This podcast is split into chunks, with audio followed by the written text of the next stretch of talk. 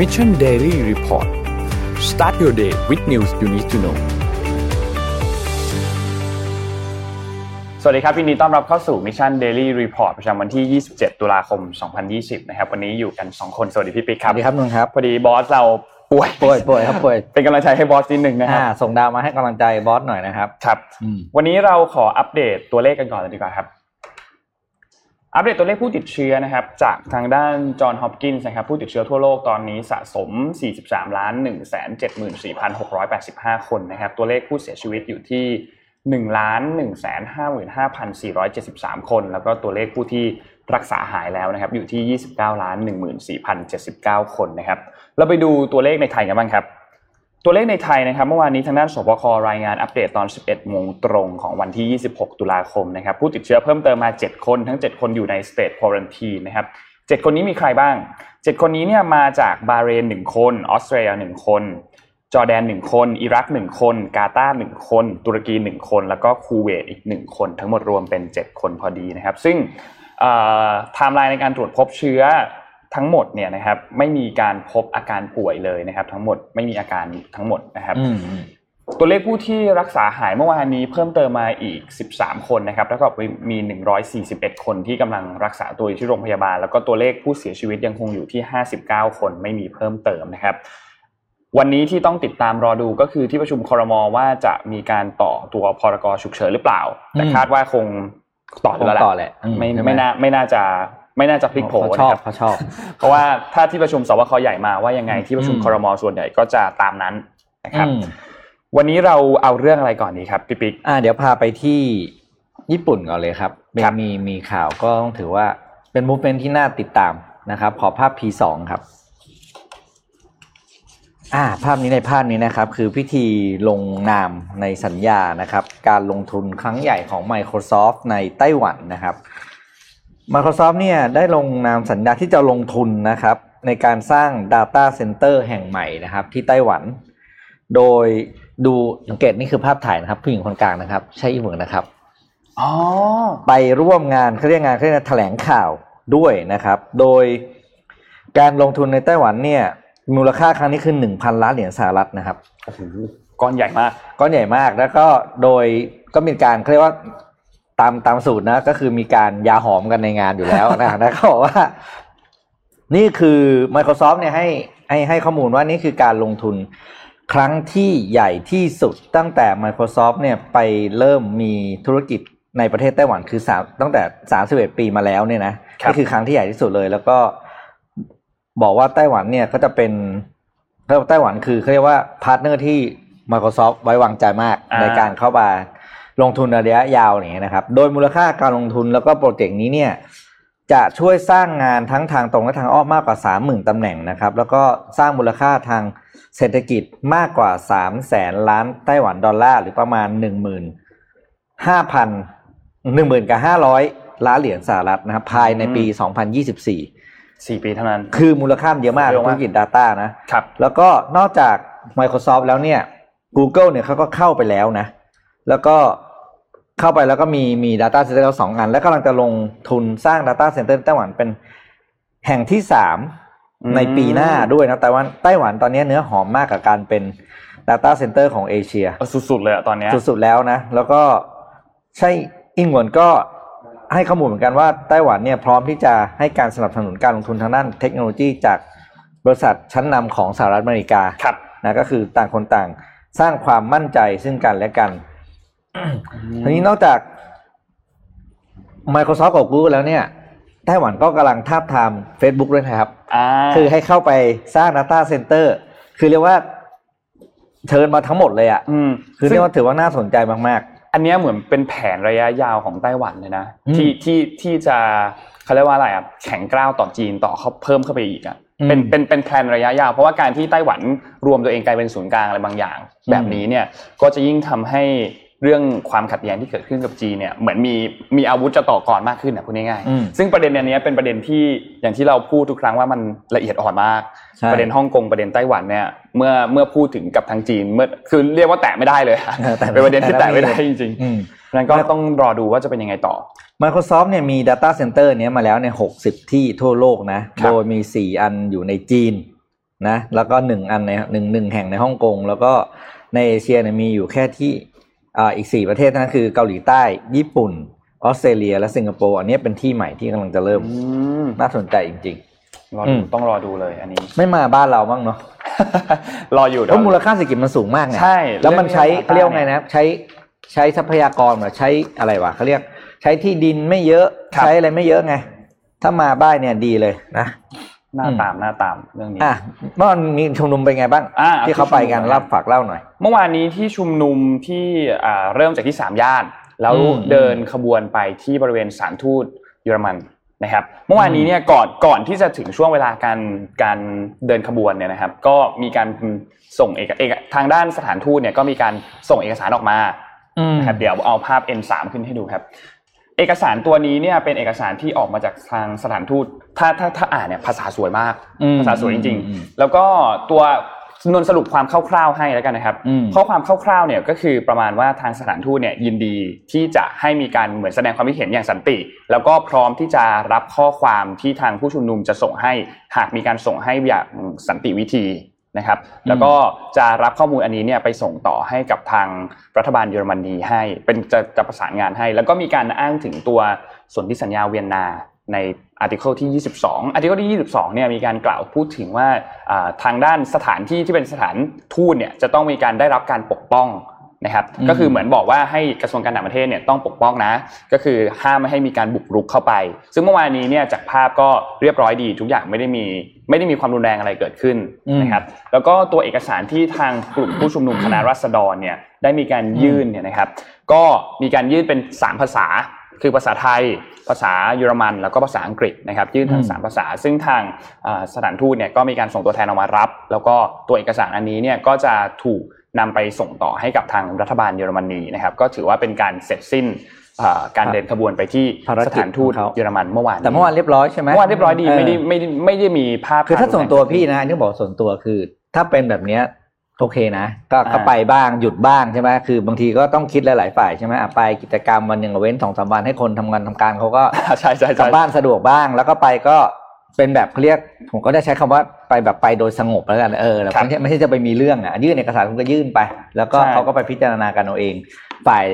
เจ้าหน้าที่รัฐก็ไม่ต้องไปใช้ ก็ไม่ต้องไปทำอะไรกับเขาเพราะเขาก็ไปแบบปกติ ใช่ก็คือเหมือนไปควบคุมความเรียบร้อยอย่างเดียวเอออ่อ่าเพราะต้องต้องเข้าใจว่าสมมุติโดยเฉพาะอย่างสถานที่ที่ไปอย่างเมื่อวานเนี่ยว่าเป็นสถานทูตซึ่งในในหลักการสากลมันคือดินแดนของประเทศเขานะ ใช่เออ คือห้ามบุกรุกเข้าไปแม้เด็ดกระทั่งขาดเออคุณแม้กระทั่งคุณไปสะกิดกำแพงเขาเนี่ยไม่ได้เลย แล้วก็คุณไปไปอะไรชายแดนเขาอะครับ เออนะครับ ก็ก็ต้องขอบคุณทั้งสองฝ่ายเนาะ ที่ทำให้กิจกรรมผ่านไปด้วยความเรียบร้อยอ่าเมื่อวานก็เรียบร้อยดี แล้วก็เมื่อวานนี้เนี่ยไหนๆเราพูดถึงเรื่องการเมืองแล้วไปต่อเลย เพราะว่าเมื่อการเมื่อวานนี้เนี่ยมีการประชุมสภาอ่าอ่าการประชุมสภาวันวันได้อะไรบ้างอ่าได้อะไรบ้างคือ เมื่อวานนี้เนี่ยอืมในในนนนนก็ยังไม่ได้ดูทั้งหมดอืมดูสรุปไฮไลท์ที่หลาย ๆสำนักข่าวเขามีการพูดถึงกันนะครับเรื่องการประชุมเมื่อวานนี้เนี่ยมีการพูดถึงประเด็นหนึ่งที่น่าสนใจคือการทำประชามติอืม ต้องลงทะเบียนก่อนไหมอะเดี๋ยว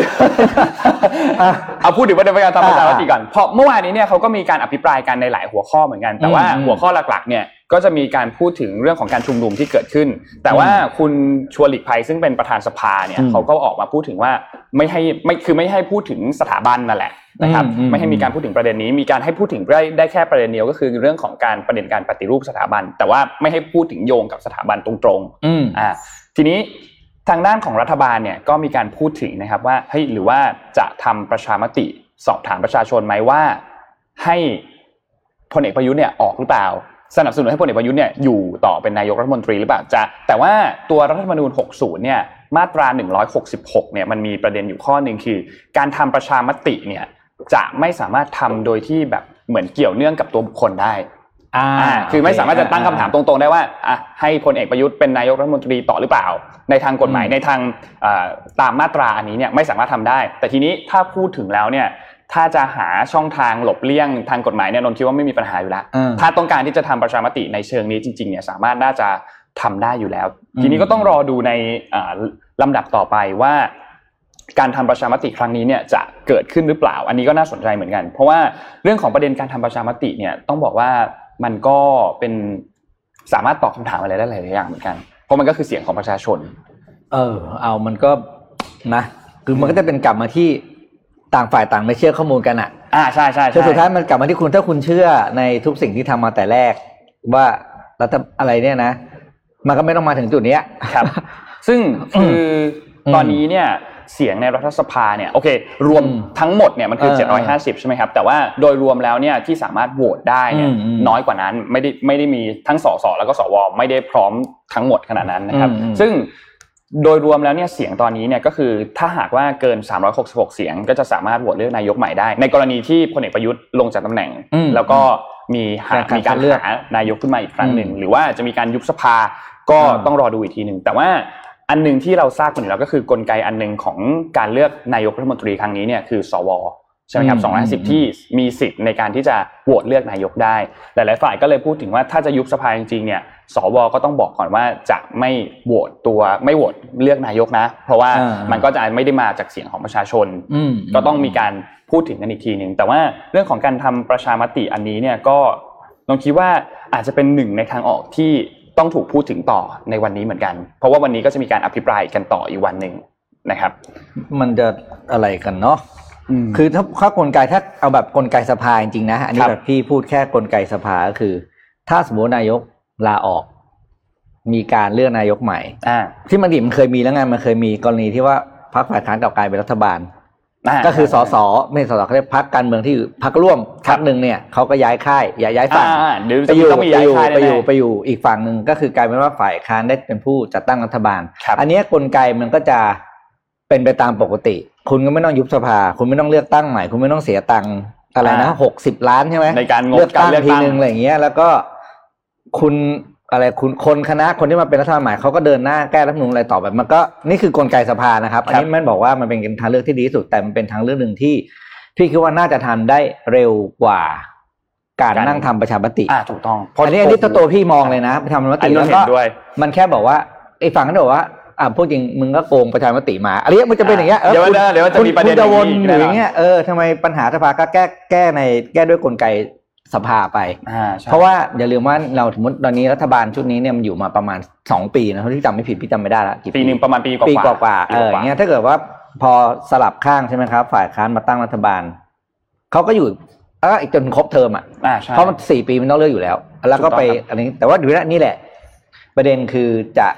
เปิดใจหาทางเลือกที่มันเร็วกว่าไหมอ่าใช่นะอืมนะน่าสนใจก็เพต้องราะว่าอดูมันก็มีวิธีหลายอันแหละ เพราะถ้าถ้าอืมสมมติว่านายกอ่าสมมตินายกลาออกนะอืมอืมที่อ่าทางทีมคณะรัฐมนตรีคอรมอเนี่ยก็ต้องอยู่ต่อก่อนตามมาตรา 167 จนกว่าจะมีคอรมอชุดใหม่เข้ามา ก็คือมันเออเป็นรักษาการแทนงานก่อนก็ไม่ได้งานมันก็ไม่ได้สะดุดไงอ่าก็ไม่ได้สรุปก็คือยังเป็นเพราะถ้าใช้คุณคอรมอยุชุบดเดิมสอยู่ภากับคุณจะเลือกใหม่งานก็จะเป็นเดทแอร์อีกอ่าใช่แล้วคุณดูในประเทศเราประเทศไหนเขาไปใครก็อะไรกันเต็มไปหมดแล้วเนี่ยบ้านเรายังงงงๆเพราะว่าเอาพูดถึงการเมืองเราไม่นิ่งไง อืมการเมืองไม่นิ่งเนี่ยต่างชาติจะมาเขาก็ เขาก็เครียด แล้วก็อ๋อมีมีอีกประเด็นหนึ่งที่อ่าอืมคุณวิษณุเครืองามมีการพูดถึงเมื่อวานอ่านี้ตามก็ไม่รู้คืว่าไงเรื่องของอะเราจะมีการอืมเลือกตั้งอบจวันที่ 20ธันวาคมใช่ไหมครับอ่าครับทีนี้ก็เลยบอกว่าเฮ้ยหรือว่าทำประชามติพ่วงไปกับการเลือกตั้งอบจเลย ก็มีการพูดถึงประเด็นนี้เหมือนกันอ๋ออ่าๆก็มีพยายามหาทางเลือกเพิ่มใช่นะพยายามพยายามพยายามหาทางออกอยู่ ก็นี่ก็อันนี้ก็เป็นตัวเลือกหนึ่งที่มีความเป็นไปได้เหมือนกันเออนะครับแต่มีก็ก็ต้องรอดูนะอืมว่าว่าอืมสุดท้ายแล้วเนี่ยจะเป็นยังไงอื นะครับมอะมันเป็นไรรอดูกันไปรอดูกันไปต่อฮะอะไปดูภาพเมื่อกี้พี่พูดนึงแล้วใช่ว่าต่างต่างประเทศเขาไปถึงไหนกันแล้ว มีอีกข่าวหนึ่งมาฝากครับ ขอภาพ P5 ครับดับ P5 นะครับ ก็คือครับไม่ใช่ P5 ข่าวนี้ก็คือธนาธนาคาร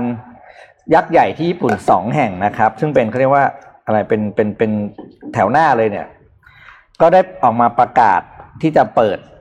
regional branch ก็คือสาขาในภูมิภาคเพิ่มนะครับ โดยสองธนาคารนี้เนี่ย อันหนึ่งก็คือกุนมะแบงค์นะครับ ซึ่งมีสำนักงานอยู่ที่โตเกียวเนี่ยจะเปิดสำนักงานสาขาแห่งใหม่ที่เวียดนามอืมที่โฮจิมินห์ซิตี้นะครับ แล้วก็ส่วนแบงค์ของแบงค์โยโกฮาม่าเนี่ย ก็จะเปิดสำนักงานสาขาใหม่ที่สิงคโปร์นะครับรายละเอียดก็คือกุนมะแบงค์เนี่ยจะ เปิดสาขาใหม่แทนที่เพื่อเพื่อเป็นตัวแทนสาขาในฮ่องกงครับ เนื่องจากดูแล้วฮ่องกงตอนนี้มีความน่าลงทุนหรือว่าเขามองแล้วว่าในอนาคตเนี่ย business transaction ในฮ่องกงมันจะลดลงอ่าแต่สิ่งที่น่าสนใจคือเลือกไปเปิดเวียดนาม เพราะเวียดนามเนี่ยไม่เคยไม่เคยอยู่ในสายตาของคำว่าเป็นศูนย์กลางทางการเงินเลยนะครับ อ่าใช่ เราเออเราไม่เคยเห็นประเด็นนี้อ่าพูดถึงนะครับด้วยแต่ว่าแบงก์ใหญ่อันดับต้นๆของญี่ปุ่นเลือกไปเปิดที่เวียดนาม อันนี้คือสิ่งที่น่าสนใจม แล้วบอกเลยว่าการที่อ่าพูดจริงการที่การเมืองแต่ละประเทศนิ่งเนี่ย มันดึงดูดเรื่องแบบนี้แหละ อ่าใช่นะครับ แล้วพวกนี้ไปเนี่ยเขาก็ไปคือเขาไปโปรโมทธุรกิจอะไรต่างๆของเขาใช่ไหมครับเพราะว่า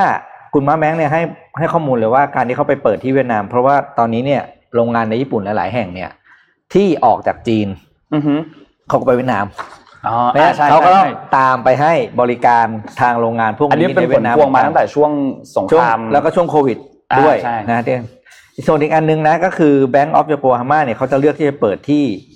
ที่สิงคโปร์ใช่ไหมครับเพราะว่าเขามั่นใจอยู่แล้วว่าสิงคโปร์เป็นศูนย์กลางการเงินที่ดี แล้วก็มั่นคง แต่ว่าบ้านเราก็ไม่ได้ไม่ไม่ได้ไม่ต้องน้อยใจนะครับเพราะอย่างแบงก์โยโกฮาม่าเนี่ยเขาก็มีสำนักงานสาขาอยู่ในประเทศไทยอยู่แล้วอยู่ที่กรุงเทพครับซึ่งพี่ก็เพิ่งรู้นะเพราะว่าเขาเขาเป็นแบงก์เขาไม่ใช่รีเทลแบงก์ไงอ่าฮะเพราะเขาจะมีแบงก์อยู่ที่เดียวแล้วก็ ให้บริการเป็น B2B อะไรอย่างนี้เป็นหลักกับโครงการอ๋อใหญ่ๆนั้นเราจะไม่ค่อยคุ้นชื่อเขาหรอกครับ แต่ว่าสิ่งที่น่าสนใจก็คือเนี่ยเวียดนามเนี่ยเริ่มอยู่ในสายตาของประชาคมนักลงทุนโลกแล้วเนี่ยอันนี้คือสิ่งที่เราจะต้องปรับตัวแล้วก็ตามตามไม่ทันหรือวิ่งหนีให้ได้ครับนะเอออืม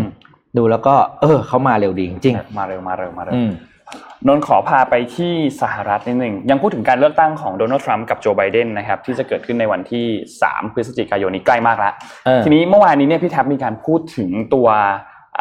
เขาเรียกว่าเป็นทฤษฎีสมคบคิดอันหนึ่งที่ชื่อว่า QAnon เออคิวน Q A แล้วก็ N O N เนี่ยอืมนะครับซึ่งไอ QAnon เนี่ยจริงๆแล้วเนี่ยต้องบอกว่ามันเกิดขึ้นมา 3 ปีแล้วนะ เดี๋ยวเล่าย้อนให้ฟังนิดนึงอืมแล้วกันว่ามันมีที่มาอย่างไง เพราะว่าเมื่อวานนี้นนท์ก็ไปนั่งอ่านมาว่าแบบเฮ้ย QAnon คืออะไร เพราะว่าเมื่อวานนี้ตอนที่พี่แท็บพูดนนท์ก็ยังไม่ไม่เคยอ่านไม่เคยได้ยินเรื่องนี้นั่นแหละนะครับอืม QAnon เนี่ยมันเกิดขึ้นครั้งแรกเนี่ยนะครับเมื่ออมช่วงเดือนตุลาคมใน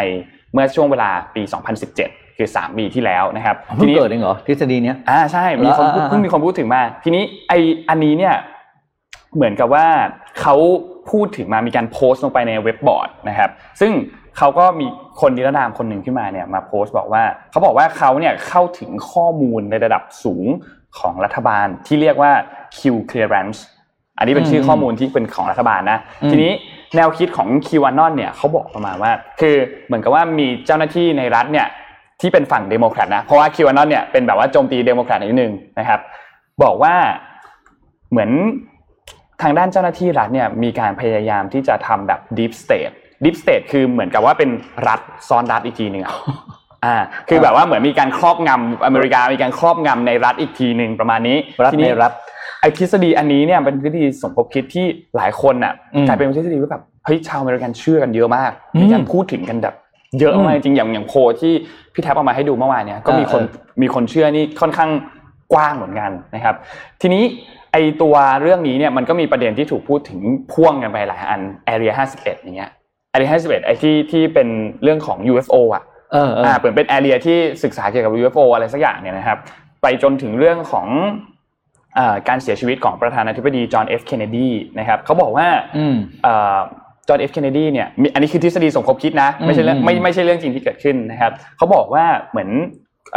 จอห์นเอฟเคนเนดีเนี่ยถูกสังหาร เนื่องจากพยายามที่จะเปิดเผยไอขบวนการ QAnon เนี่ยนะครับของสหรัฐเนี่ยนะครับ ทีนี้ไอ้เรื่องนี้เนี่ยมันก็มีประเด็นเยอะเหมือนกัน ไม่ว่าจะเป็นเรื่องของประเด็นการละเมิดสิทธิของมนุษย์นะครับอืมอันนี้เนี่ยมันเป็นการเอ่อกักขังคนมีการล่วงละเมิดทางเพศเด็ก นะครับ ซึ่งขบวนการอันนี้เนี่ยก็เหมือนกับว่าเขาบอกว่ามันมีการกระบวนการลักพาตัวเด็กไป แล้วก็มีการกินเลือดเด็กเพื่อที่จะนำไปเป็นเหมือนแบบยาที่ยาบำรุงร่างกายบำรุงอ่าประมาณนี้ด้วยเหมือนกันนะครับ ซึ่งอันนี้เนี่ยเขาบอกว่าคนที่อยู่เบื้องหลังอันนี้เนี่ยนะครับคือเหมือนกับว่ามีชื่อของฮิลลารีคลินตันเข้าไปเกี่ยวเรื่องด้วยเหมือนกันอืมในช่วงเวลา 4 ปีที่แล้วนะครับ ซึ่ง เขาบอกว่าการที่โดนัลด์ทรัมป์เหมือนกับว่าถูกเลือกเข้าไปให้กลายเป็นประธานาธิบดีของสหรัฐเนี่ยเหมือนต้องการให้โดนัลด์ทรัมป์เนี่ยเข้าไปทำการรื้อโครงสร้างรัฐซ้อนรัฐในทำเนียบขาวด้วยเออมีการอันเนี้ยทฤษฎีอันเนี้ยแบบแบบกว้างมากอะมีการอืมพูดถึงแบบนี่นี่คือส่วนหนึ่งเท่านั้นนะที่เอามาเล่าให้ฟังมันยังมีทฤษฎีที่เกี่ยวเรื่องกับคิวานอนเนี่ยอีกเยอะมากๆ เยอะแบบเยอะจริงๆอะเรื่องคิวานอนเนี่ย มันแพร่หลายมากๆแล้วตอนนี้เนี่ยยิ่งเข้าใกล้ช่วงของการเลือกตั้งมากเท่าไหร่เนี่ยทฤษฎีอันนี้เนี่ยก็กลายเป็นว่าเหมือนถูกพูดถึงคำนี้ไปอีกเหมือนปั่นก็ไปอีกว่าแบบว่าให้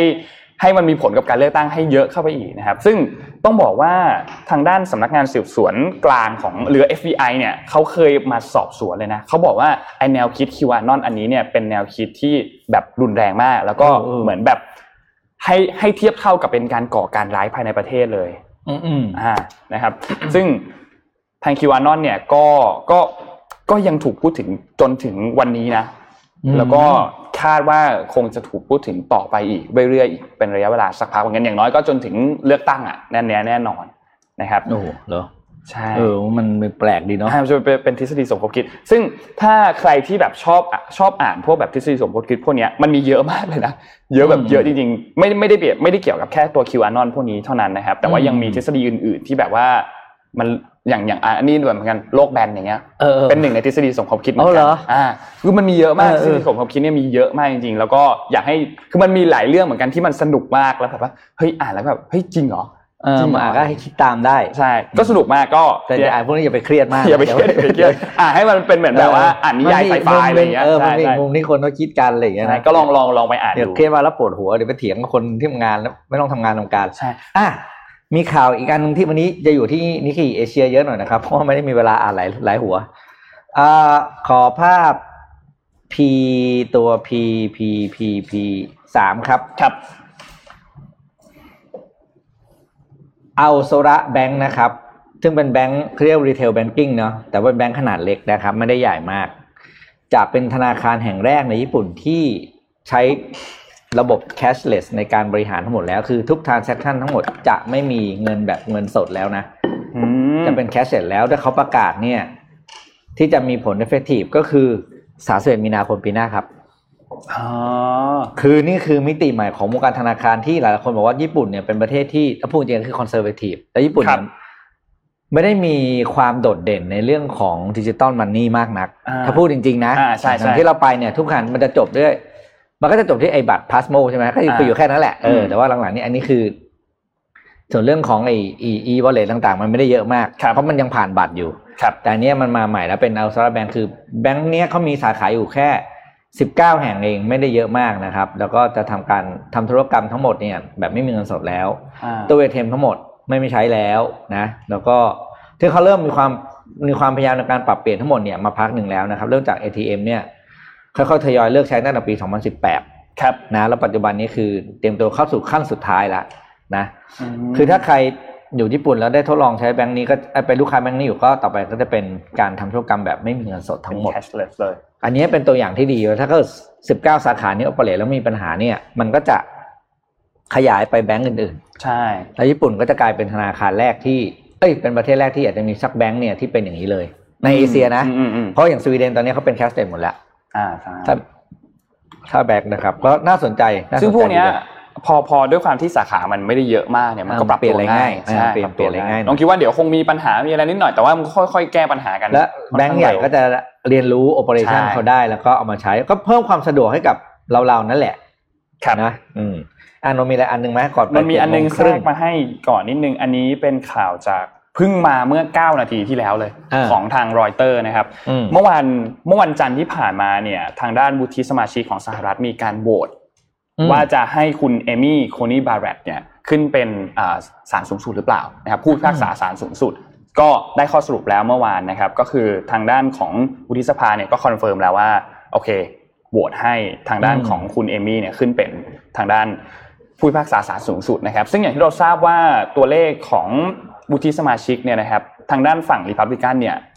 มีคะแนนเสียงมากกว่า ก็คือมีอยู่ 53 เสียงอืมนะครับเดโมแครตเนี่ยมี 45 แล้วก็เป็นอิสระอีก2นะครับก็ทำให้การโหวตครั้งนี้เนี่ยก็เรียบร้อยดีนะครับ ซึ่งการโหวตในรอบนี้เนี่ยมันสำคัญมากๆ เพราะว่ามันเป็นการ confirm เลยว่าทางด้านคุณเอมี่เนี่ยจะเข้าไปเป็นหนึ่งในผู้พิพากษา ก่อนที่จะเกิดการเลือกตั้งสหรัฐอืมซึ่งถ้าหากว่ามีประเด็นอะไรก็ตามที่เกี่ยวข้องกับการเลือกตั้งอันนี้เนี่ยคนนี้คุณเอมี่จะเป็นหนึ่งในหนึ่งในผู้พิพากษาอืมที่จะไปเป็นผู้ที่ตัดสินในคดีอันนี้ด้วยเหมือนกันเออก็ทำให้ฝั่งเดโมแครตก็แน่นอนไม่ค่อยพอใจเท่าไหร่อยู่แล้วเออเพราะว่าเฮ้ยทรัมป์เลือกน่าเกลียดนิดนึงทรัมป์เลือกอันนี้เข้าทรัมป์เลือกคนนี้เข้ามา แล้วถ้าหากอืมว่ามีประเด็นการตัดสินเนี่ยเอ่อคุณเอมี่เนี่ยจะตัดสินตามความจริงหรือเปล่า หรือว่าอ่าจะมีการโอนเอียงไปทางฝั่งของมันโดคนัลด์ทรัมล้ายป์หๆรืกับอเปล่าบ้านเรานั่นแหละกรณีเดียวกันน่ะเพราะว่าทางด้านคือ ทรัมป์ก็ไม่ได้ทำผิดอะไรนะ หมายถึงว่าคือเขามีสิทธิ์เลือกได้มีสิทธิ์เลือกได้คือทรัมป์มีด้วยสิทหน้าธิ์ที่ที่ก็จะเสแต่งนอกันเรื่องได้เหมือนกันแต่เรื่องความเหมาะสมด้วยใช่ด้วยเวลาพอดีแหละโดยเวลามันคือช่วงเวลามันใกล้มากๆที่จะเข้าสู่ช่วงบอการลเลือกบอตั้ลงเข้าทางนิดนึง แล้วก็พอเทียบพอเทียบกับตอนที่เป็นของ Barack Obama บารักโอบามาเนี่ยมีเคสประมาณนี้เหมือนกันแต่ว่าบารักโอบามาเนี่ยไม่ได้เลือกเลือกก็คือที่จะไม่รอให้ประธานาธิบดีคนใหม่มา แล้วก็ค่อยมีการเสนอชื่ออมอีกครั้งหนึ่งนะครับ มันก็เลยแล้วมีคนการนั้นเปรียบเทียบกันได้ ตอนบารักโอบามาเนี่ยก็เลยกลายมาเป็นทรัมป์ใช่ไหม ใช่เออตอนนั้นคือเพราะว่าไม่มีใครคิดไงว่าทรัมป์ตอนตอนนั้นจะทรัมป์ได้จะขึ้นมาได้ ทุกคนก็คิดว่าคลินตันเท่ากับน่าจะได้ถ้ากับตอนนี้ทรัมป์มีสองคนในกระเป๋า อ่าใช่ใช่ไหมมีสองคนในกระเป๋าอย่างน้อยนะอย่างน้อยโอ้นะโหโหดก็จริงก็รอการดูเมืองว่าจะเป็นยังไงต่อ แต่ว่าเรียบร้อยแล้วได้รับการโหวตๆโอ้โหเรียบร้อยโหดมากครับนการเมืองสหรัฐจะดูเดือดอย่างเงี้ยเดี๋ยวเดี๋ยวนนท์คิดว่าอืมในช่วงสัปดาห์เนี้ยเดี๋ยวจะอ่าเอาตัวเขาเรียกว่าอะไรอะนโยบายต่างๆที่แต่ละพรรคหาเสียงะเออดีครับเอามาเล่าให้ฟังนิดนึงว่าอืมเฮ้ยนโยบายที่ เอาที่มันต่างกันชัดเจนอะแต่ละคนที่มันต่างกันชัดเจนในเรื่องเดียวที่กันไปคนละขั้วที่มันคนละขั้วกันชัดเจนอะเพราะว่าสองพรรคเนี้ยคนละขั้วชัดเจนอย่างยกตัวอย่างให้ฟังเร็วๆอันเนี้ยก็คือเรื่องของพลังงานอย่างเงี้ยอ่าอ่าไม่ว่าจะเป็นพลังงานหมุนเวียนกับพลังงานฟอสซิลอย่างเงี้ยก็อันนี้ก็ต่างกันชัดเจนแล้วอืมนะครับเพราะฉะนั้นเดี๋ยวเอามาเล่าให้ฟังเพราะว่ามันมีประเด็นอะไรสนุกสนุกๆเยอะเหมือนกันในเรื่องเรื่องการอืมเลือกตั้งสหรัฐ แล้วก็จะมาเล่าให้ฟังด้วยว่าทำไมคนสหรัฐเกินครึ่งนะ ช่วงก่อนหน้านี้เนี่ยถึงโหวตโดนัลด์ทรัมป์อ่าแม้ว่าแบบประชาคมโลกจะมองว่าเฮ้ยทรัมป์ดูแบบเป็นเอออะไรก็ไม่รู้เป็นอะไรลยก็ไม่รู้แต่ทำไมคนอเมริกาถึงชอบนนมีอ่ามุมุมมองจากคนที่พอดีมีรุ่นน้องที่อยู่เคยไปเรียนที่อเมริกาอืมแล้วก็แบบเขาก็มาเล่าให้ฟังคือเขาก็เป็นทีมทรัมป์อะอืมแล้วเขาก็แบบมาเล่าให้ฟังว่าเฮ้ยทำไมแบบคนอเมริกาส่วนหนึ่งถึงเลือกโดนัลด์ทรัมป์เออเดี๋ยวเอามาเล่าให้ฟังเออเดี๋ยวอัมานเล่านี้ให้น่าฟัสงนใจอ่าดีดีรอฟังครับอ่าเจ็ดโมงครึ่งนะครับวันนี้รับหน้าที่อันนี้แบบเขาเรียกเป็น revise version ด้วยนะ เพราะว่าตอนแรกทำไปครึ่งเดียว พอรู้ข่าวว่าบอลไม่มาก็เลยเป็น extend version extend version คือมี extend version เพราะเราเตรียมข่าวไม่ทันเราก็เลยยืดเรื่องนี้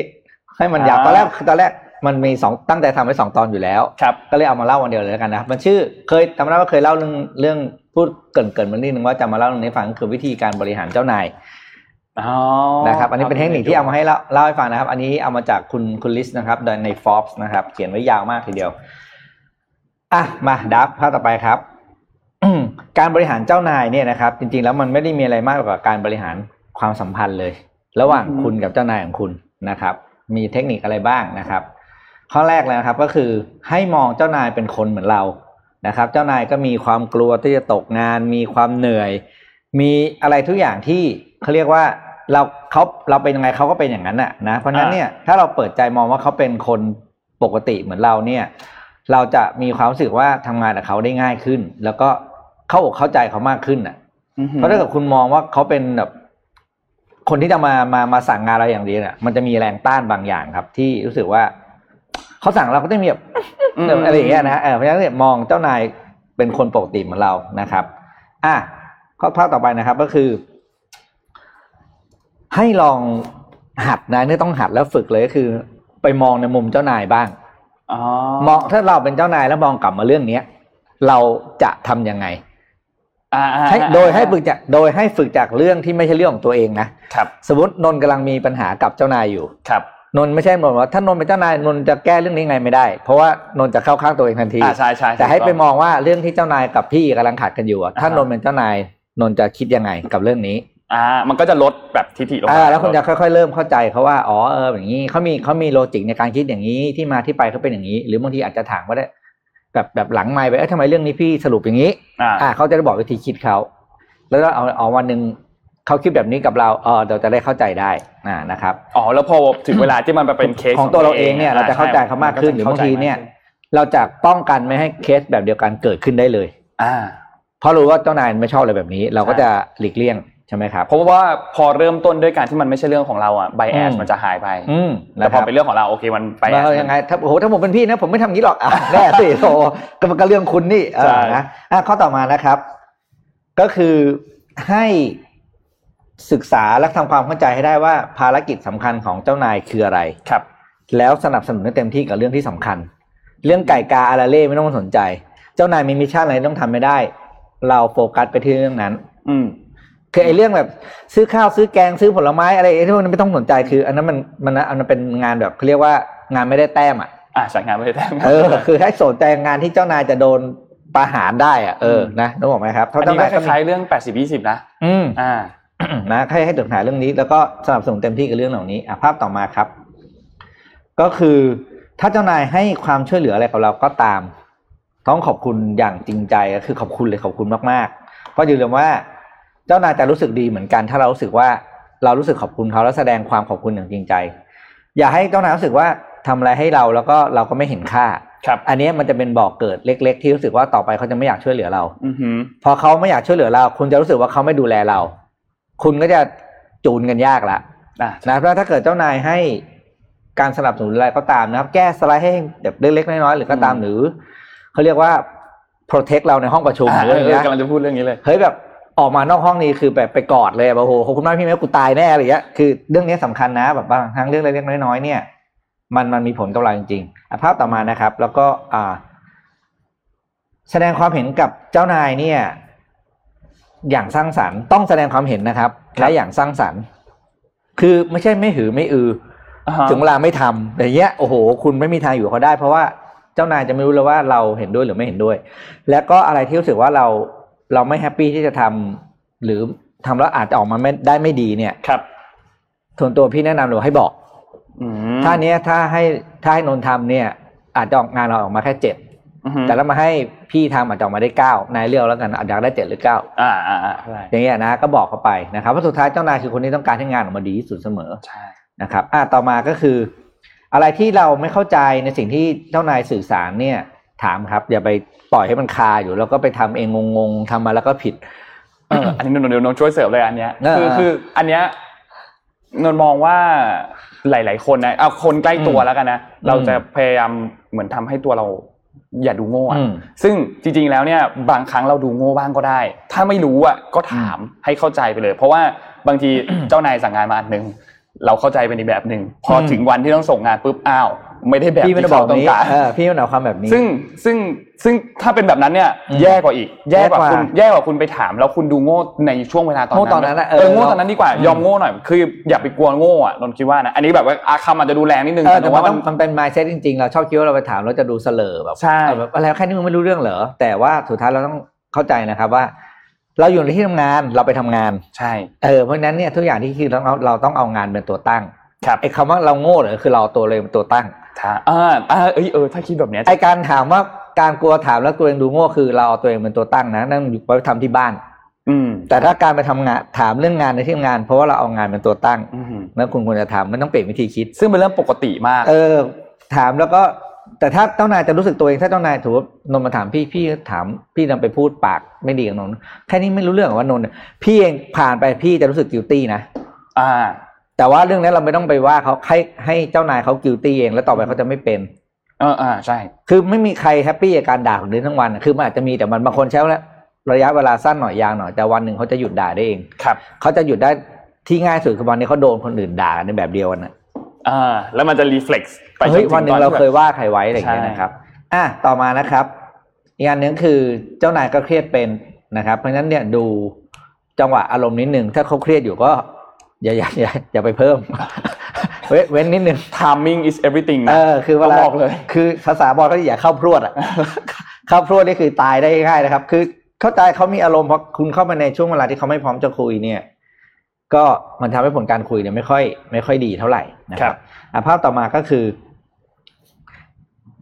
ถ้าเราคาดหวังอะไรได้จากที่ทำงานในปัจจุบันนี้เนี่ยเอาตรงนั้นเป็นที่บอกพี่อะอย่างที่พี่บอกว่าเอาเรื่องนี้เป็นเป้าหมายในการทำงาน อืมอ่า แล้วก็เอาตัวเองเนี่ยเข้าไป มีส่วนร่วมในตรงนั้น แล้วบอกเจ้านายว่าเนี่ยเราอยากเป็นเรื่องเนี้ย ให้เรามีส่วนร่วมหน่อยครับเราจะ contribute อะไรกับเรื่องนี้ได้บ้างอ่าอ่าอ่าใช่นะนะครับ พยายาม offer help ให้กับที่ทำงานนะครับ อะต่อมาครับ อย่างที่บอกเลยนะว่า การบริหารเจ้านายเนี่ย จริง ๆ แล้วเนี่ยนะแบบแบบพูดอย่างจริงใจเนี่ยเขาบทความเขาเขียนอย่างนี้นะ honestly เลยนะ อยู่ไม่ได้บริหารเจ้านายหรอก อยู่กำลังบริหารตัวเอง อ่าอ่าอ่าก็จริง ถ้าอยู่บริหารตัวเองได้ดีเนี่ยความสัมพันธ์อยู่กับเจ้านายมันจะดีขึ้นนะครับ นี่คือจบภาคหนึ่งจบภาคหนึ่งจบอ่าอ่าต่อไปนะเป็นภาคสองอัเนื่นองนี้จากคือบอแบสบไม่มา extend version extend version เนื่องจากบอสไม่มาบอสแจ้งว่าป่วยนะครับแล้วก็มี extend version อ่าเมื่อกี้ะเดือดดูไปแล้วเมื่อกี้เดือดดูนะอันนี้เดือดดอนครับอันนี้อย่าทำนะครับ อันนี้อย่าอย่าอย่าทำสิ่งเหล่านี้นะครับภาพแรกก็คือ อย่างต่อเนื่องจากเมื่อกี้คือ ถ้าช่วงเวลาที่บอสกำลังดาวอยู่ เจ้านายกำลังดาวแบบ ไม่หือไม่อืออย่างเงี้ยนะเพิ่งโดนอัดออกมาอะไรอย่างเงี้ย ก็ อย่าอย่าไปเข้าไปคุย ให้รอนิดนึงเราเราอันนี้เป็นเรื่องของการบริหารที่บอกการบริหารตัวเองคือเราต้องสังเกตหัดสังเกตนะอ่าคนคนนี้พร้อมจะคุยหรือเปล่า อืมหน้าหน้าตาแบบเพิ่งเพิ่งถูกหวยกินมาแล้วอย่าเข้าไป เพราะว่าเรื่องง่ายๆจะกลายเป็นยากใช่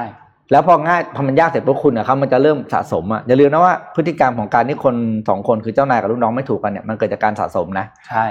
คือมันมีหลายอารมณ์ที่แบบว่า เห็นหน้ากันครั้งแรกแล้วไม่ถูกไม่ถูกใจกันอะพี่กับพี่แท็บเคยพูดใน Boss Eye View ไปตอนหนึ่งมี research เลยนะ เห็นหน้ากันครั้งแรกเนี่ยสามสิบเจ็ดเปอร์เซ็นต์นะมีโอกาสที่ไม่ชอบไม่ชอบขี้หน้าแต่คนเนี้ยอ่าอ่าอ่ามีมีอย่างเงี้ยนะครับ แต่ว่ามันจะค่อยๆหายไอการไม่ชอบขี้หน้าก็จะหายไปจากการสะสมความความรู้สึกดีที่ได้ทำงานร่วมกันครับในขณะเดียวกันนั่นคือความรู้สึกที่เคยปกติเป็นศูนย์เนี่ย start from zero ก็จะเริ่มแย่ได้จากการสะสมความรู้สึกที่ไม่ดีเช่นกันอืมนะครับ เพราะฉะนั้นเนี่ยก็ค่อยๆรอหน่อยนะครับอ่า ข้อต่อไปก็คืออ่าเขาเรียกว่าให้เขาเรียกว่าอย่าเอา อย่าเอาความรู้สึกแพ้ชนะมาเล่นในที่ทำงานอ๋ออันเนี้ยคือมึงพังมึงไม่พังกูก็พัง เราไม่พังเธอก็พังอันเนี้ยไม่ได้เลย โดยเฉพาะกับเจ้านายครับ คือการทำงานไม่มีถูกผิดไม่มีใครแพ้ชนะ เพราะว่าพังก็พังทั้งทีมอืมได้ก็ได้ทั้งทีมเพราะฉะนั้นเอา win loss mentality ออกไป นะครับเพราะว่าแล้มันจะรักษาทีมเวิร์กเป้าหมายของบริษัทสำคัญเออเนี่ยทีมเรามีหน้าที่ตรงนี้ทำตรงนี้นะครับภาพต่อมาเขาบอกว่า อย่าเอาแต่บ่นอืมโดยที่ไม่มีข้อเสนอแนะ อ่าอ่าเจ้านายครับ อันนี้เรื่องนี้ก็ไม่ดีนี่พี่ว่าผมว่าเรื่องนี้พี่ทำไม่ถูก ทีมเราทำนี่บริษัทเรานี่ไม่ดีแล้วข้อเสนอแนะไม่มีไม่มี อย่างเงี้ยเอออย่าทำแบบนี้ เราทุกคนสามารถให้คำแนะนำได้บ่นได้นะ แต่ต้อครังบมีข้อแนะนำด้วย เพราะอย่างแล้วก็กลับไปที่นนท์พูดเมื่อกี้เหมือนกันที่นนท์พูดก็คือใช่คือ อย่ากลัวว่าข้อเสนอแนะของเรามันจะดูโง่ อืมเพราะบางครั้งบางคนเขาคิดไม่ออกใช่เขาไม่ได้มองมุมเรามุมเรามันอาจจะเวิร์กกับในแง่เรื่องเนี้ย นะ เพราะฉะนั้นอย่าอย่ากลัวที่จะมีข้อเสนอนะครับ เพราะมันคือช่วงเวลาแบบ brainstorm อย่างเงี้ยคือถ้าคือคุณอย่าเพิ่งอืมคิดว่าไอเดียของคนไหนดีเอาไอเดียอืมมาให้เยอะที่สุดก่อนอืมแล้วเดี๋ยวมันค่อยเลือกแล้วเดี๋ยวกันค่อยว่ากัน อ่า ภาพต่อมาครับ อย่าให้เจ้านายมาเป็นกรรมการตัดสินอือหือ กรณีที่คุณกับเพื่อนร่วมงานจบกันไม่ลง แบบไร้สาระนอกจากไม่ได้จริงๆแล้วเรื่องเนี้ยค่อยเรียกเขาเข้ามาอินโวเพราะเจ้านายจะลำบากใจนะครับ ในการเลือกข้าง ใช่ เพราะเออถ้าอันนี้กลับไปที่ข้อเดอืมดูเลยก็คืออมถ้าคิดในมุมเจ้านายฮะเออจะเป็นยังไงอันนี้คือไฮไลท์เลยข้อนี้สำคัญมากนะครับ อย่าดึงเจ้านายมาเป็นกรรมการห้ามมวยบ่อยอืมๆคุณสองคนในงานอะไรเนี่ย ดีไซน์ตาราง Excel เพราะบางครั้งเรื่องบางอย่าง หัดตัดสินหัดตัดสินใจด้วยตัวเองก่อนอ่าถ้าเกิดอะไรขึ้นแล้วค่อยไปบอกหัวหน้าทีมหรือบอกทีมว่าเราตัดสินใจแบบนี้ เพราะอะไร อ่าอ่านะเดี๋ยวมากก็ถูกด่าครั้งเดียวใช่เท่านั้นเองนะครับแต่การตัดสินใจนั้นเบสออนเขาเรียกว่าสิ่งที่เป็นความรับผิดชอบของเรานะครับเราต้องรู้ว่าหน้าที่และความรับผิดชอบของเรา คืออะไรด้วยนะครับอะต่อมา แล้วก็อันนี้ที่นนท์พูดเมื่อกี้คืออย่าอย่าอย่ารู้สึกว่าอย่าเขินอาอย่าอายอย่ารู้สึกว่า อย่ารู้สึกว่าตัวเองจะโง่ถ้าถามในเรื่องที่โดยเฉพาะในเรื่องที่เราไม่เคยเจอมาก่อน อืม อันนี้เรื่องธรรมดามากเดินเข้าไปถามเลยมันง่ายสุดนะครับ เร็วสุดด้วย ไม่ต้องไปนั่งอืหามเอง อืม แล้วก็ข้อต่อมาครับก็คือ อย่าคิดว่าเจ้านายจะรู้ทุกเรื่อง โดยเฉพาะในเรื่องสำคัญที่คุณเพิ่งรู้มาอ่าฮะบางครั้งเจ้านายไม่รู้แต่คุณจะรู้ก่อนอ่าอ่าอ่าอ่าข้าใจเช่นสมมติสมมตินะพี่เจอบ่อยมาก คือ มันจะมีข่าวบางทีเราก็แบบไปเห็นข่าวในฟีดในพันทิปอะไรอย่างเงี้ยแม้มันจะเป็นข่าวที่ อาจจะยังไม่ได้รับการยืนยัน แต่มีผลกับบริษัท เช่น มีข่าวว่าเหมือนกับน้ำตาลเนี่ยขึ้นราคาสมมตินะอืมเนี่ยเกษตรกรเขาเริ่มรวมตัวกันแล้วอะไรอย่างเงี้ยมันมีเราเห็นข่าวในฟีดอะไรเงี้ย เรื่องเนี้ยอย่าคิดว่าเจ้านายจะรู้นะอ่า แต่คุณรู้ว่าอย่างบางบริษัทถึงว่าต้นทุนน้ำตาลเป็นต้นทุนหลักของบริษัทสมมติอย่างเงี้ยถ้าเจ้านายรู้ล่วงหน้า คุณไปเขาจะไปมีเวลาไปตึ้งตึ้งตึ้งไปเดินสายล็อบบี้เรื่องราคงราคาได้เนี่ย มีผลประโยชน์อย่างยิ่งกับองค์กรครับอ่าไม่ได้อย่าคิดว่าเจ้านายจะรู้ทุกเรื่อง เออจริงๆนะครับเพราะบางทีเราเราเป็นคนที่แบบอ่านฟีดเยอะกว่ามากกว่าอยู่แล้วนข่เราเป็นนักสืบพันทิปมากกว่าอยู่แล้วเพราะฉะนั้นเนี่ยมันจะมีข้อมูลหลาย ๆ อย่างที่เราจำเป็นต้องรู้เอ้ยเราอาจจะได้รู้มาแล้วเจ้านายยังไม่ได้รู้นะครับ แล้วก็ข้อต่อมาครับ อย่าขอให้เจ้านายช่วยในเรื่องที่เรายังไม่ได้ try หรือพยายามด้วยตัวเองก่อน อืมอันเนี้ยถ้าอันเนี้ยไปเนี่ยถือว่าน่าเกลียดจริงสำหรับพี่นะอ่าฮะได้ลองหรือยังถ้ายังไม่ลองเนี่ยควรจะลองก่อนแล้วจะได้รู้ว่าลองแล้วเจออะไรแล้วติดอะไร ไม่ใช่มีอะไรก็อ่านนท์แก้ให้พี่หน่อยนะนนท์บอกอะไรวะแล้วมึงลองหรือยังนนท์ก็บอกว่านนท์ก็แบบบางครั้งมันง่ายมาก แต่เราแค่ไม่ลองอันนี้ภาพลักษณ์ภาพลักษณ์ของเราจะดูไม่ดีด้วยอืมนะครับ แล้วก็อ่าต่อมา อย่าคิดว่าเจ้านายเป็นคนที่อะไรที่ต่างจากเราอะ คนละเวลอะเขาเป็นหัวหน้าเราเราเป็นลูกน้องเพราะฉะนั้นเนี่ย เราเข้าถึงเขาไม่ได้หรอกอะไรอย่างเงี้ยหรือว่าเราเราจริงใจแสดงความบริสุทธิ์ใจในการคุยอะไรไม่ได้ กลับไปข้อแรกเขาก็คนเหมือนกันอ่า นะครับ คือเดินเข้าไปเลยอะไรอย่างเงี้ยแล้วก็คุยนะไออันนี้อันนี้เคยมีมีเรื่องเล่าให้ฟังเพื่อนอืมเล่าให้ฟังมีเจ้าเพื่อนเจ้านายเพื่อนอะแล้วแบบว่าเหมือนกับว่าเขาก็เพื่อนเพิ่งเข้าไปทำงานใช่ไหมอืมอืมแล้วก็เหมือนคุยกันแล้วก็แบบประมาณว่าแบบเหมือนมันจะมีเส้นอยู่อะระหว่างเจ้านายกับลูกน้องอย่างเงี้ย แล้วอ่า ทีมพนักงานอะเขาก็นัดกันไปกินหมูกระทะกันอะไรเงี้ยแล้วก็แบบว่าวันนั้นก็เหมือนยังไม่ได้ชวนเจ้านายไปอะไรเงี้ยแล้วก็เจ้านายมาวันต่อไปอะเหมือนเจ้านายรู้ว่าแบบพรุ่งนี้ไปกินหมูกระทะกันมาเจ้านายก็เลยมาบอกว่าเฮ้ยกินหมูกระทะกันเหรอพี่เป็นซีอแต่ว่าเฮ้ยพี่อยากกินหมูกระทะเหมือนกันนะเว้ยมันก็แบบครั้งแรกขอก็ชวนไปกินกันเออเออกูก็คนเหมือนกันนะชอบกินหมูกระทะเหมือนกันไม่ได้กินอาหารแพงๆอย่างเดียวเลยไม่ใช่เขาต้องกินแพงอย่างเดียวใช่ถูกๆอย่างเงี้ยอ่าแล้วแบบว่าหลังจากนั้นมันก็เลยแบบ break the ice เลยอ่าทีมก็จะ get close มากขึ้นอืมนะครับอ่าอ่าข้อสุดท้ายก็เป็นข้อสรุปของ extend version ของเรานะครับเขาบอครักบว่า เนี่ยนนท์แปลดิ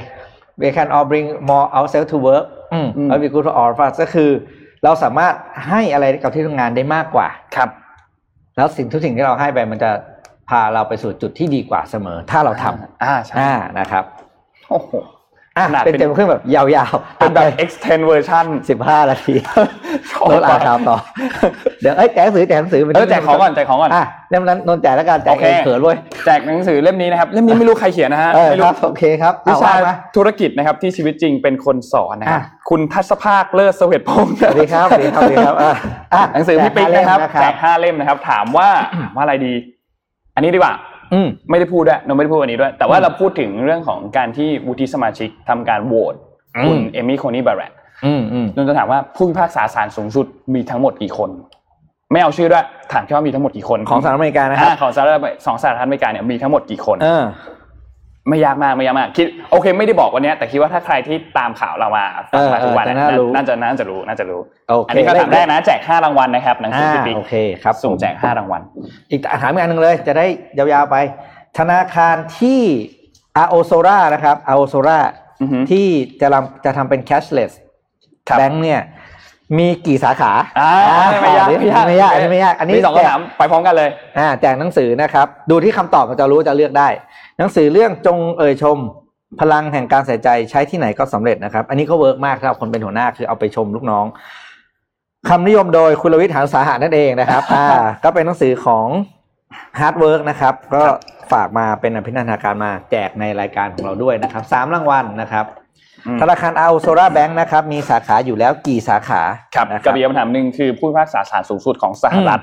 มีทั้งหมดกี่คนตอนนั้นคำตอบมันคล้ายๆกันอะห้าใกล้ๆกันใกล้ๆกันไม่ห่างกันมากใกล้ๆกันแหละใกล้ๆกันใกล้ๆกันอ่าโอเคอ่าโอเคไปข่าวต่อครับนนท์พาไปดูข้อมูลของ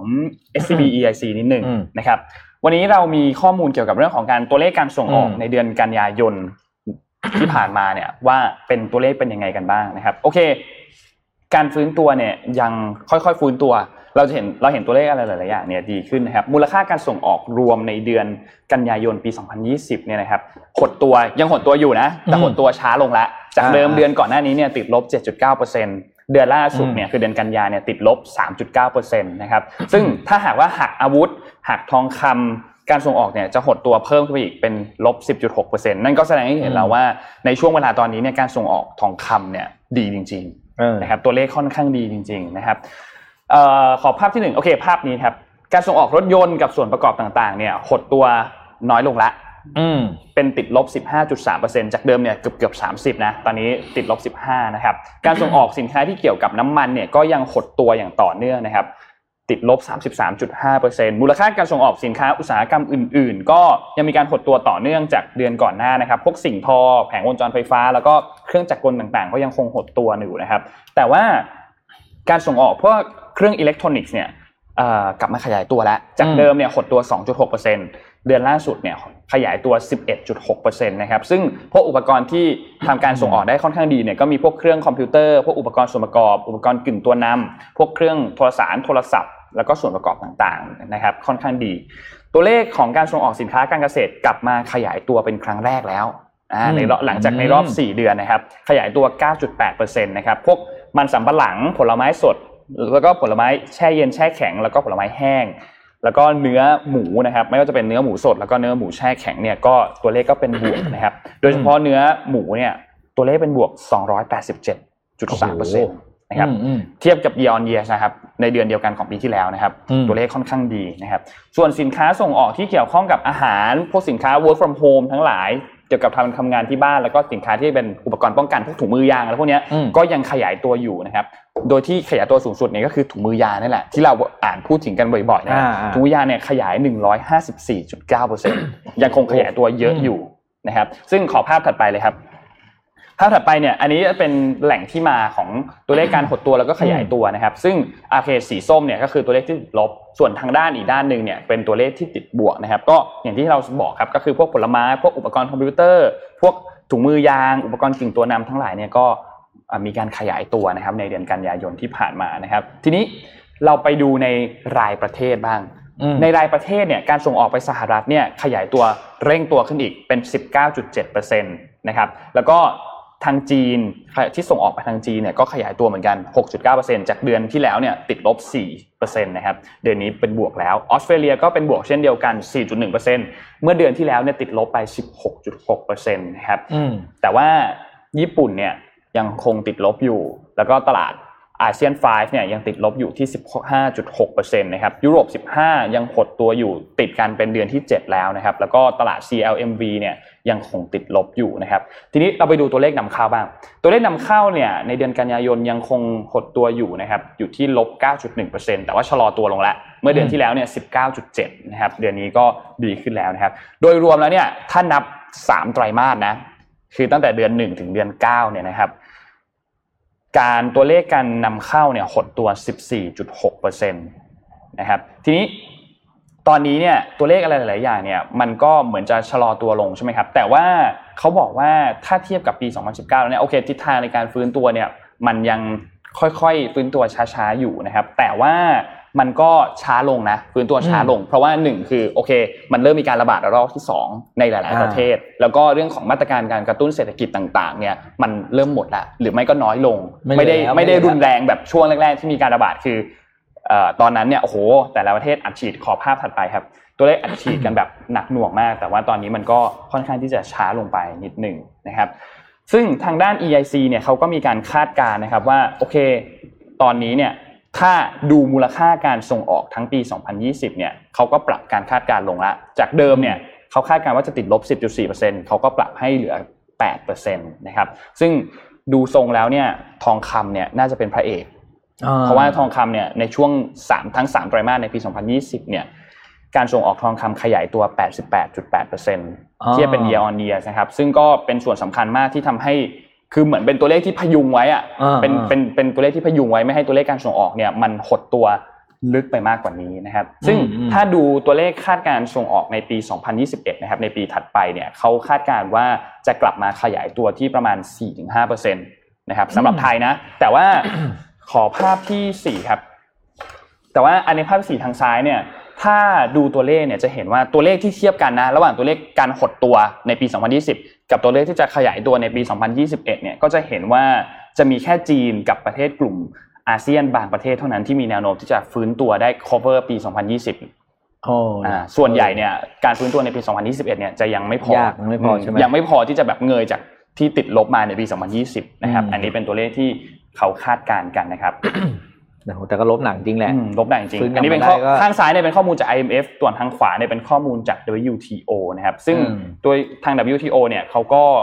ตัวเลขก็ยังยังไม่ค่อยดีเท่าไหร่ละดูทรงแล้วก็ยังยังค่อนข้างหนักอยู่นะครับ แต่ว่าอย่างไรก็ตามปี 2020 เนี่ยติดลบ แต่ว่าแทบทุกประเทศนะปี 2021 เนี่ยจะกลับมาเป็นบวก เพราะว่าอืมอะก็อันนี้ก็อยู่แล้วเพราะว่าอืม2020 มันหนักจริงๆนะครับอืมทีนี้สิ่งที่เราต้องดูปัจจัยเสี่ยงที่ต้องดูในช่วงเวลาถัดไปเนี่ยนะครับเรื่องแรกเนี่ยก็คือเรื่องของนโยบายทางการค้าของสหรัฐหลังจากการเลือกตั้ง เพราะว่าอืมไบเดนกับทรัมป์เนี่ยแม้ว่าจะค่อนข้างที่จะมีความคิดเห็นตรงกันอันหนึ่งก็คือต่อต้านจีนนั่นแหละอ่าแต่ว่าในเชิงดีเทลแล้วเนี่ยมันก็ยังมีอะไรหลายๆวิธีอการย่างที่ต่างกันถูกต้อง อย่างโจไบเดนเนี่ยโดนัลด์ทรัมป์เนี่ยออกมาจากตัว CPTPP อืม โจไบเดนมีความเป็นไปได้ที่จะนำสหรัฐกลับเข้าไปใน CPTPP อีกครั้งหนึ่งเหมือนกัน อันนี้ก็มีความเป็นไปได้นะครับ เพราะฉะนั้นหลังการเลือกตั้งต้องติดตามจริงๆว่านโยบายทางการค้าของสหรัฐเนี่ยจะเป็นยังไงนะครับอืมแล้วก็อีกอันหนึงก็คือเรื่องของการกลับมาระบาดของโควิด -19 ในหลาย ๆ ประเทศนะครับ อย่างที่ได้รับผลกระทบกับเราเนี่ยคือเมียนมาอ่าเมียนมาเนี่ยมีการระบาดของโควิด -19 อีกรอบหนึ่งทำให้ต้องมีการปิดด่านชายแดนระหว่างไทยกับเมียนมา ซึ่งอืมอันเนี้ย แน่นอนว่าคงส่งผลกับเรื่องของตัวเลขการส่งออกนำเข้าอะพอสมควรเหมือนกันนะครับแล้วก็อีกอันหนึ่งก็คือเรื่องของ supply chain ที่เราพูดถึงกันในช่วงแรกที่มีการระบาดเนี่ยหลาย ๆประเทศเริ่มมีการที่จะดึงการผลิตเนี่ยกลับเข้ามาในประเทศตัวเอง หรือไม่ก็อยู่ใกล้ๆมากขึ้นทำให้ supply chain เนี่ยมันสั้นลงนะครับอืมก็เรื่องนี้เนี่ยก็ทำให้เรื่องของการปรับตัวของธุรกิจเนี่ยก็ยังคงต้องปรับตัวมีความเสี่ยงพอสมควรเหมือนกันนะครับอืมในช่วงเวลาทั้งระยะสั้น แล้วก็ระยะกลางระยะยาว แต่เป็นปีที่เป็นปีที่โอ้โหดจริงปั่นป่วนนะครับเป็นปีที่เออปั่นป่วนจริงๆก็ปีที่ขอบคุณข้อมูลจาก SCB แล้วก็ทีม Well Advisory ด้วยนะครับๆอ่ามาดูชวนกินดีกว่านะครับอะเราไปข่าวไม่เคลียร์บ้างเป็นข่าวแบบไม่เครียดนะครับ ข่าวชวนกินนะครับ ขอภาพ P6 ถึง P11 นะครับ ค่อยๆขึ้นมานะครับดับอ่าในภาพนี้นะครับ เป็นร้านถ้าพูดถึงไปญี่ปุ่นเราต้องพูดถึงร้านราเมงนะเอ้าโอ้โหโอ้โหเห็นแล้วอยากกินเลยอะปุ๊บปุ๊บนี่ก็ป้ายขึ้นมาเดี๋ยวก็เครียดเลยอยากกินตอนนี้ใช่ไหมเลยนะครับ ทีนี้มันมีราเมงอยู่ร้านหนึ่งครับ ซึ่งเป็นเขาเรียกว่าราเมงร้านแรกเลยในญี่ปุ่นนะที่เปิดให้บริการมาตั้งแต่ปี 1910 ครับ ก็วันนี้ก็ประมาณร้อยร้อยยี่สิบกว่าปีนะร้อยสิบปีเนอะใช่ไหมปีปีปีสองพันยี่สิบนะร้อยสิบปีพอดีนะครับ แต่ว่าเขาปิดให้บริการไปเมื่อสิบสี่สิบสี่ปีที่แล้ว อ๋อนะคือเปิดเปิดมาหนึ่งเก้าหนึ่งศูนย์แล้วก็อ่าฮะเปิดแล้วก็หยุดให้บริการไปเมื่อสี่สิบสี่สิบสี่ปีที่แล้ว และวันนี้กลับมาเปิดให้บริการแล้วครับเปิดแล้วอ่านะครับ ชื่อร้านราเมงนี้เนี่ย ชื่อราอิราอิราอิราอิเกงนะครับ ซึ่งเป็นร้านราเมงโบราณ โบราณได้แล้วร้อยกว่าปีที่ชัวร์อะไรนี่คือภาพของร้านสาขาแรกนะครับ แล้วก็แล้วก็อะไรนะเขาเรียกนี่คือเจ้าของร้านคนแรกดูรูปสมัยเขาตอนนู้นนะดูการแต่งกายนะครับร้านเนี้ยปิดไปเมื่อปีหนึ่งเก้าเจ็ดหกครับนะครับ เนื่องจากว่าไม่มี สมาชิกครอบครัวคนไหนสืบทอดกิจการอ๋อนะเขาก็เลยปิดไป แล้วคนที่มาเปิดตอนนี้เป็นใครอะ เนี่ยก็คือเป็นคนที่กลับมาเปิดเนี่ยไม่ใช่ลูกหลานด้วยนะ แต่เป็นต้องบอกว่าเป็นญี่ปุ่นเคยไปไหมที่เขาเรียกราเมงมิวเซียมอะอ๋อราเมงมิวเซียมเนี่ยไปค้นประวัติไปทำการศึกษาสูตรอ่าฮะแล้วก็สุดท้ายก็คือเอาไปเขาเรียกว่าไปไปไป เขาเรียกไปขุดอะแกรนแกรนซันอะครับ กลับมาท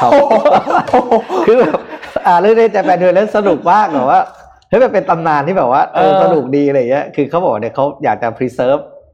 อ่าราเมงแบบนี้ไว้นะก็เลยไปตามมาลูกของหลานของหลานเลยเนี่ยกลับมาทำร้านนี้เถอะอะไรอย่างเงี้ยกูไปขุดสูตรมาได้แล้ว มาทำหน่อยกลับมาทำเถอะนะครับ ก็อันนี้เป็นข่าวบันเทิงเพราะเป็นข่าวบันเทิงที่ไม่ไทยให้ไปญี่ปุ่นก็ไปกินนะอยู่ตรงอาซากุสะเองอ่านะครับอยู่ที่อาซากุสะก็ตามไปกินกันได้เมื่อ หลังจากที่เราได้รับเขาเรียกนะการโอกาสกลับไปเที่ยวที่ญี่ปุ่นอีกครั้งหนึ่งนะครับ อันนี้ก็เป็นข้อมูลสนุกสนุกๆจาก Japan Today นะเอามาฝากกันอ่านนท์มีนนท์มีข่าวแบบว่าอืมเป็นเชิงวิทยาศาสตร์นิดนึงแต่ว่าไม่เครียดอ่าอ่านนะครับคือเมื่อปีที่แล้วเนี่ยมันมีการเปิดตัววัตถุอันหนึ่งที่เป็นวัตถุที่แบบ ปีสีดำมืดที่สุดอ่าที่เขาเรียกว่า Vantablack เนี่ยนะครับอืมซึ่งสามารถดูดกลืนแสงได้เกือบหนึ่งร้อยเปอร์เซ็นต์อืมนะครับทีนี้นักวิทยาศาสตร์เขาก็เลยมีการไปคิดค้นต่อมีดำที่สุดแล้วใช่ไหมมืดที่สุดแล้ว เป็นวัตถุที่เหมือนกับว่ามีความขาวที่สุดเขาใช้ชื่อว่าซูเปอร์ไวท์เป็นวัต Super ถุ White เออที่เออเออสามารถที่จะสะท้อนแสงได้ในระดับที่แบบ สูงเท่าเทียบกับระดับที่วัตถุแวนด้าแบล็กสามารถที่จะดูดกลืนแสอ่างวันนี้คือสีที่ดำที่สุดใช่ไหมอ่าวันด้าแบล็กคือสีที่อ่าดำที่สุดมืดที่สุด สามารถดูดกลือืนมแสงได้เกือบร้อยเปอร์เซ็นต์อันนี้สามารถสะท้อนแสงได้เกือบร้อยเปอร์เซ็นต์โอ้โหเอออ่าทีนี้อ่าทีมนักวิทยาศาสตร์จากมหาวิทยาลัยเพอร์ดูของสหรัฐเนี่ยนะครับเขาได้มีการเผยแพร่ตัวผลงานอันนี้ในวารสาร Cell Report Physical Science นะครับเขาบอกว่าไอ้สีซูเปอร์ไวท์อันนี้เนี่ยเป็นสีที่มีความสว่างที่สุดในโลก สามารถที่จะสะท้อน อนุภาคของแสงที่มาตกกระทบเนี่ยอืมได้ถึง 95.5%นะครับซึ่งมันมากกว่าสีขาวที่ทาอยู่ในอาคารทั่วไป สีขาวที่อยู่ในตามอาคารทั่วไปที่เราเห็นเนี่ยนะครับ มันสามารถที่จะสะท้อนแสงได้ประมาณ 80% 90%นี่คือแม็กซิมัมแล้ว แต่อันนี้ได้ 95.5%นะครับ ซึ่งตอนนี้เนี่ยเขากำลังทำการศึกษาต่อกันอยู่ เพราะว่าไอตัวสี super white อันนี้เนี่ยตัววัสดุเนี่ยมันเป็นอะคริลิกนะครับ ซึ่งไอตัววัสดุอันนี้เนี่ยต้องบอกว่า ถ้าถ้าดูไปตามกาลเวลาแล้วเนี่ยมันไม่สามารถที่จะสะท้อนแสงได้ 95.5%เนี่ยเป็นระยะเวลานานมาก ที่เขาทดสอบกันอยู่เนี่ยประมาณได้ประมาณ 3 สัปดาห์ แล้วก็จะอืมความสามารถก็จะตกลงไป เขาก็เลยกำลังพยายามทดลองกันอยู่ว่า ให้มันสามารถที่จะอ่าสะท้อนแสงได้เป็นระยะเวลานานขึ้นอยู่ จะได้ถ้าเอาสมมติเอามาทาตึกเอามาทาอะไรเนี่ยให้มันอยู่ยาวๆได้เป็นระยะ เป็นระยะเวลาเป็นหลักปีนะครับ ซึ่งไอ้เรื่องนี้ก็น่าสนใจมากนะ เพราะว่าอืมมันสามารถที่จะลดอุณหภูมิในอาคารได้อ่าใช่มันสะท้อนความร้อนไปหมดสะท้อนซึ่งแสงถ้าลดอุณหภูมิในอาคารได้เนี่ยอย่างที่พี่ปิ๊กเคยเอา